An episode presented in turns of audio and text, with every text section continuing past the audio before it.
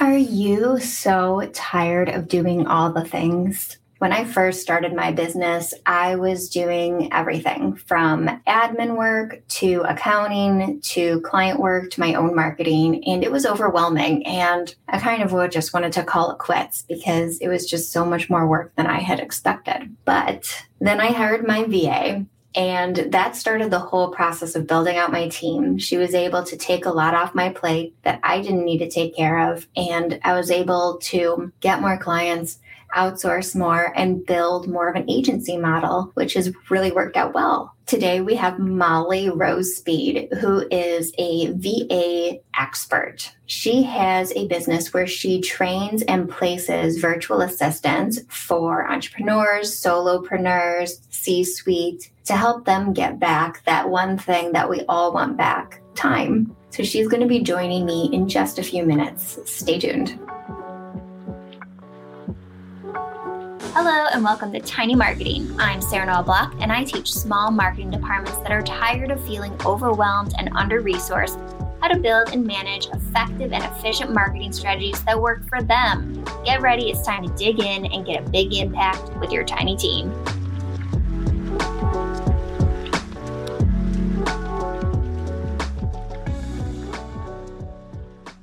Can you introduce yourself?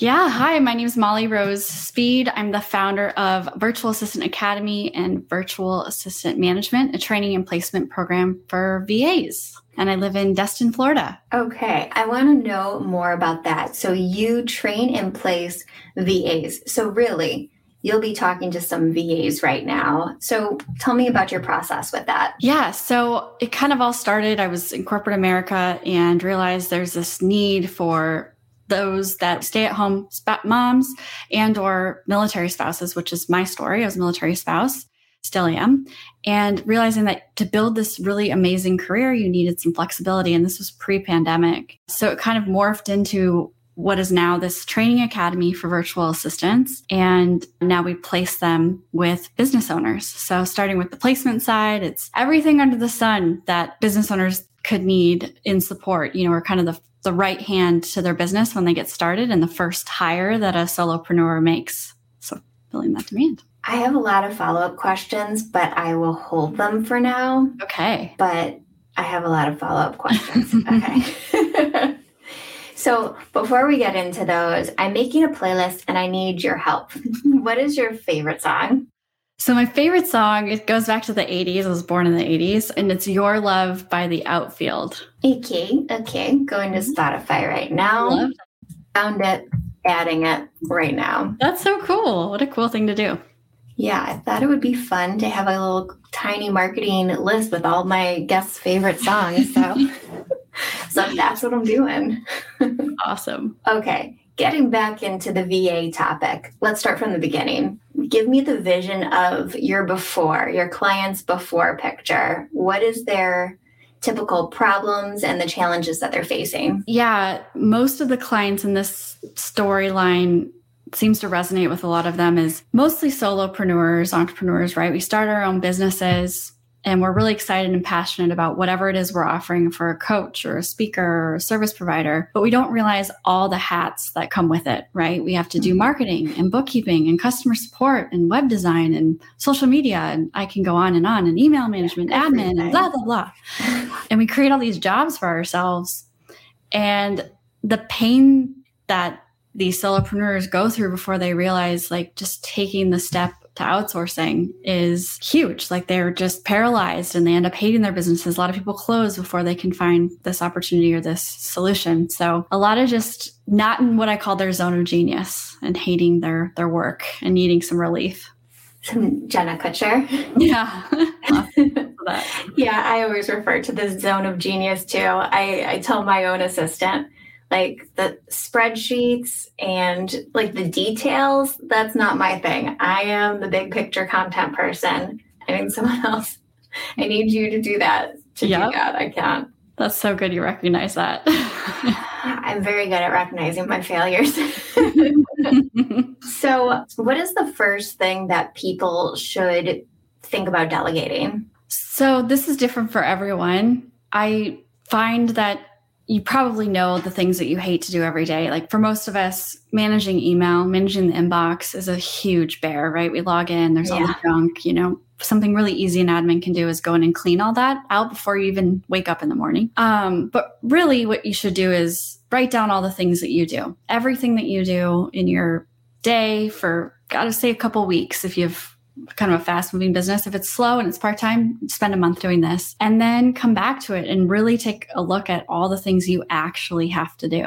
You know, you you have to be on the coaching call with a client or you have to be interviewing someone for a podcast era, but you don't have to be scheduling or maybe editing or publishing or mm-hmm. putting things on social media. So that's a really good place to start. And really, if you have the capacity and can afford to outsource, everything else should get outsourced and you should be focused on, you know, billable hours or business development. Yeah, that I always think about it with like the Eisenhower matrix, where you have those four quadrants. And if it gets into that bottom right hand quadrant where it's delegate.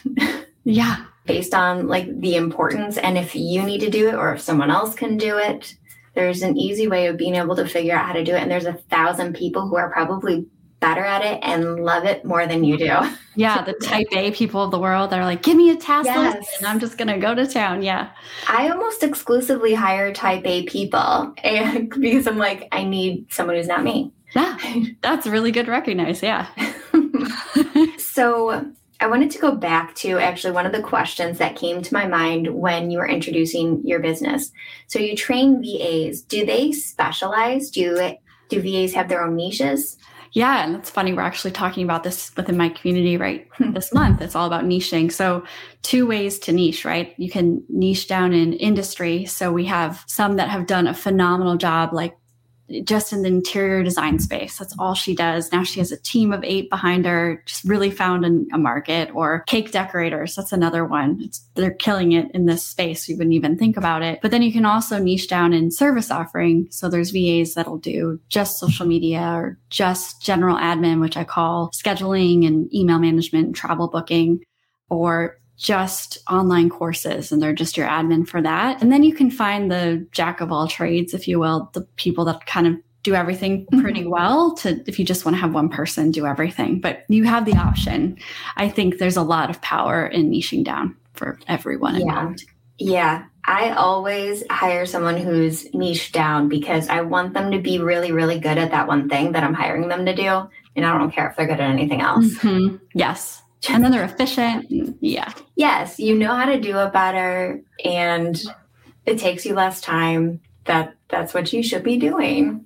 So what can entrepreneurs expect when they begin to outsource? Backing up before as you're getting ready to outsource, kind of it's scary for people. We we do a lot of just even coaching around just letting go, right? We've been doing this in our businesses for a long time on our own. So understanding kind of what you just said and having people that are experts in something do it for you. It's using the term again, their zone of genius, and you can be doing yours. So kind of just getting your feet wet with that and, and letting them do it their way is super important. And I think the other big thing to look out for and make sure you have on point is really solid communication when you onboard.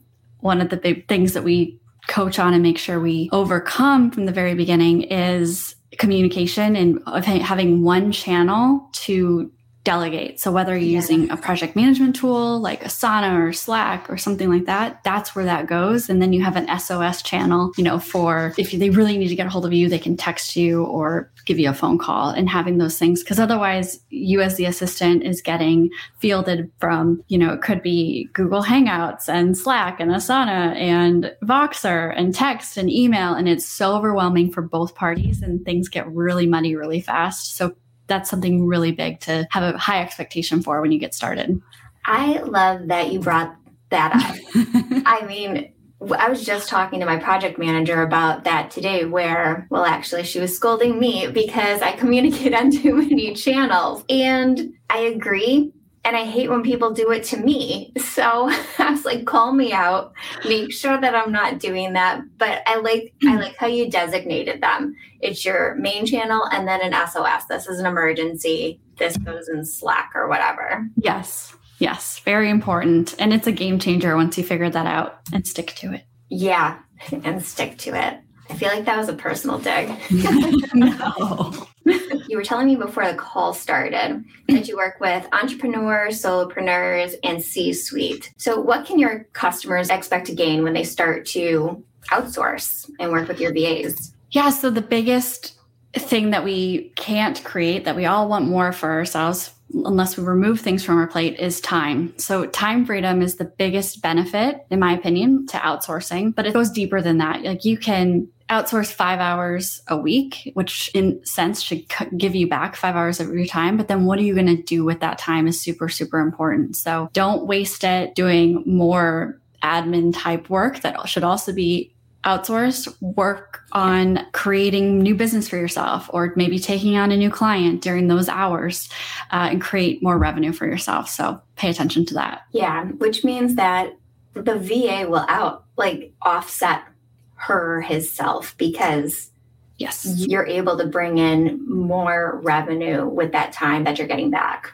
yes absolutely i know that that's exactly how it works for me. The more I outsource, the more revenue ends up coming in because I'm able to work on that client facing work and I don't have to deal with content management when I should be working on content strategy for clients instead. Yes, absolutely. And you can almost simplify it too if you're you know if we do project work it's a little harder to quantify but let's just say your hourly rate's $100 an hour by paying someone 20 you're able to recoup all of that. So just simply looking at it from that yeah. perspective helps people kind of connect the dots. Yeah, even with project, you're you're basing that off of hours and yeah. build and how much you charge mm-hmm. per hour. So it's pretty easy to decide a I want to be under this percentage of my hourly mm-hmm. to be mm-hmm. able to make it work financially. Absolutely. Is there anything else the audience should know before we wrap up?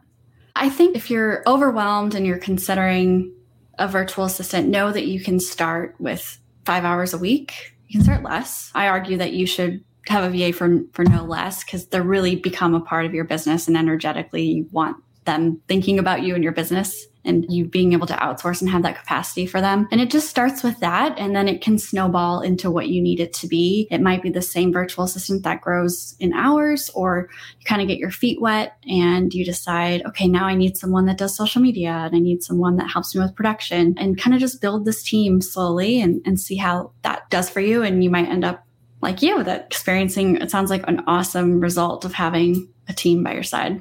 Yeah, and it started off with hiring a VA. My first That's hire awesome. was a VA, and I just kept getting more like specialists around it. But it yes. started with the VA. That's great. I also want to share for those of you that are looking at what to outsource, um, outsourceresource.co is a website you can go to that I own that you can download the guide that I was referring to on how to kind of identify the things that you need to outsource.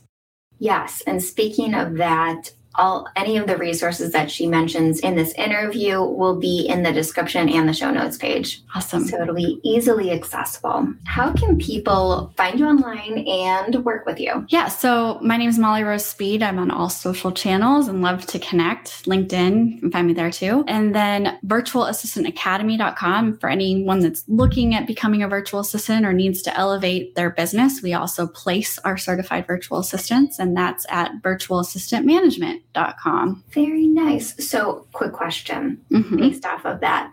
Do you manage the virtual assistants or is it a handoff?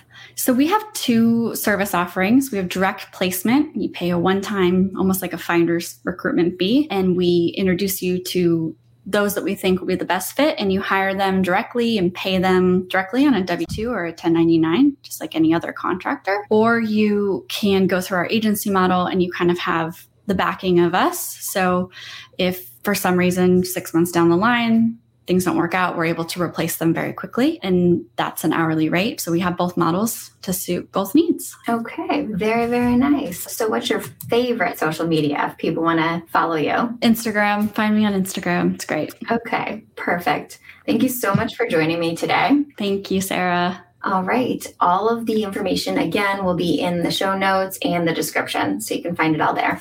Thank you so much for joining me and Molly Rose Speed as we talked about the power of delegation. Consider using the Eisenhower matrix to figure out what tasks are on your plate that might make more sense handed off to someone else. With the Eisenhower matrix, you make a four square matrix, and in the top left quadrant, you put in the urgent and important do now tasks. Those are yours. And then in the top right quadrant, you do the not urgent but important ones. Those are also yours, but you do them later. In the bottom left quadrant, not important tasks, but they are urgent. Those are the delegate ones, and those can be handed off to a virtual assistant. Virtual assistants give you back the one resource that can never be given back time. They have the power to give you back your time. And maybe it's time you take back some of that time. Can I say time more times?